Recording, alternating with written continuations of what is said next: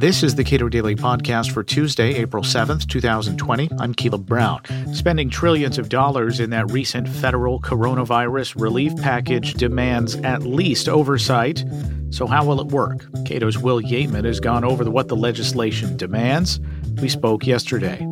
What Congress passed to spend this $2 trillion, which is, you know, it's hard to overstate what a huge amount of money uh, this was, uh, especially when you consider that the the federal government spends about four trillion dollars a year in a year. Uh, so, what was built in uh, to this legislation with respect to oversight?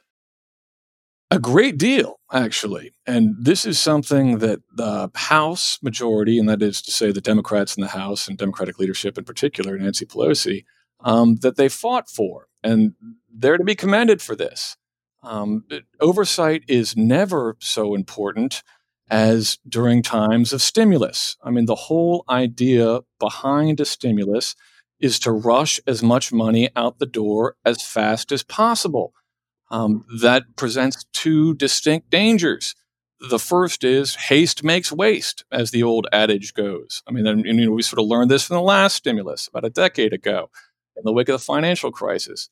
Um, and the, the second potential problem is that of politics. Um, if this stimulus is a black box administered by the Trump administration, who's to say that they wouldn't do something like uh, uh, disproportionately invest these stimulus resources, or not invest, but give them away um, to people in swing states, and thereby make a, a bolster their political prospects for the upcoming the Trump administrations for the upcoming election. So uh, coterminous with stimulus is this urgent need for oversight.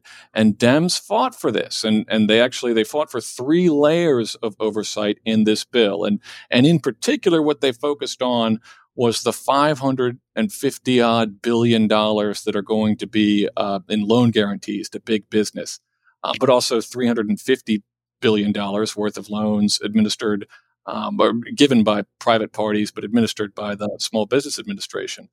Um, so we're talking, you know, about a trillion dollars of public money here, and you know that's nothing to sneeze at. Um, so what they did is again these three layers, and two of them were housed in the executive branch. So here there was a council, sort of an oversight council um, for how these monies are spent. Uh, there was also a, sec- a, special inspector general, sort of an all purpose investigator um, in the Treasury Department in particular. So these were the two executive branch measures. Um, and there was a third, uh, which was a congressional oversight committee comprised of, of, of members chosen um, on a bipartisan basis and, and with an independent staff and resources um, potentially to, to investigate, to oversee this spending. So what happens? We've got these three layers. Trump signs the law um, and you know into enactment um, to much fanfare. Uh, shortly thereafter, a couple hours later, the Trump administration issues a so-called signing statement. And, and this is this outrageous process, this uh, constitutional abomination, um, in my humble opinion, whereby, uh, uh, you know, we've all seen the commercial how a bill becomes a law you know, a bill survives Congress, it gets to the president's desk, he signs it, but then thereafter he says, my signature, notwithstanding the fact that I just, my signature is a part of this constitutional process that makes this bill into a law, um, nevertheless, I'm not going to respect, I'm not going to implement or abide certain provisions of the law with which I disagree, these so called signing statements. So Trump signs the CARES Act, and that's an acronym. I mean, I can't tell you exactly what the letters mean. I know the first one's coronavirus, um, but he, he signs the CARES Act.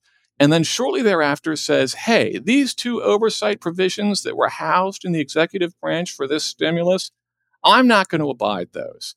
Um, in particular, he objected to the extent to which Congress could consult in the, uh, the, uh, uh, the appointment of a director for this uh, council and the extent to which the uh, Treasury Department Inspector General could tell Congress that the Trump administration wasn't playing ball, that they weren't giving up the necessary information to allow for oversight.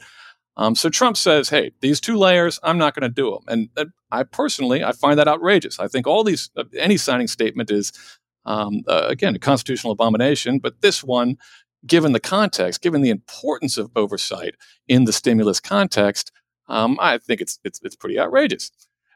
Which brings me to the point of an op-ed that I wrote. I guess it was published last Friday for the New York Daily News um, in, in which I note, I lay out sort of this history, but also point to what Congress can do about it.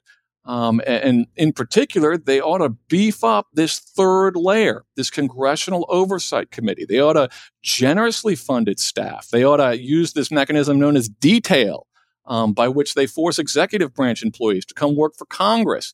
Um, but they ought to go all out. Uh, they ought not take the president's signing statement uh, sitting down, if you will. It, it really is outrageous. I mean, co- Congress has a, you know, the president executes the law, but the Congress has a plenary, sort of unbound almost power to investigate how these monies are spent. I mean, you know, Congress is the one who, who passed the law that spends these money, these monies. Congress is the one that passed the law that creates the agencies uh, that spends these monies. I mean, th- there, there's no sort of constitutional case at all, really, um, to deny Congress a, a, a, a role um, in this oversight process of, of, the stewardship of these public funds. So I'm all for it. My, my only fear would be, um, you know, one that it sort of applies to all contemporary current events, uh, which is to say that the the leadership in the House um, is perhaps more interested in, in scoring political points than it is in true oversight. I mean, and I would I'll say this: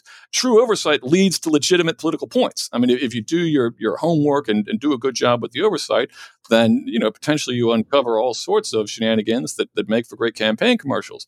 Um, that truth notwithstanding, sometimes politicians are given to the perhaps uh, the easier way out, if you will.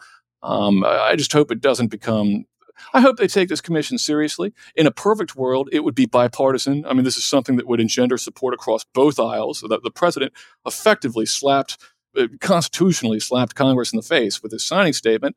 Um, so, uh, I, in this op-ed in the New York Daily News, I just lay out the case and, and for Congress to take this oversight um, commission within Article One within the legislature seriously to fund it well um, and to uh, be a, a, proper steward of, of these public monies. Presidents have used these signing statements for at least the last 18, 19 years.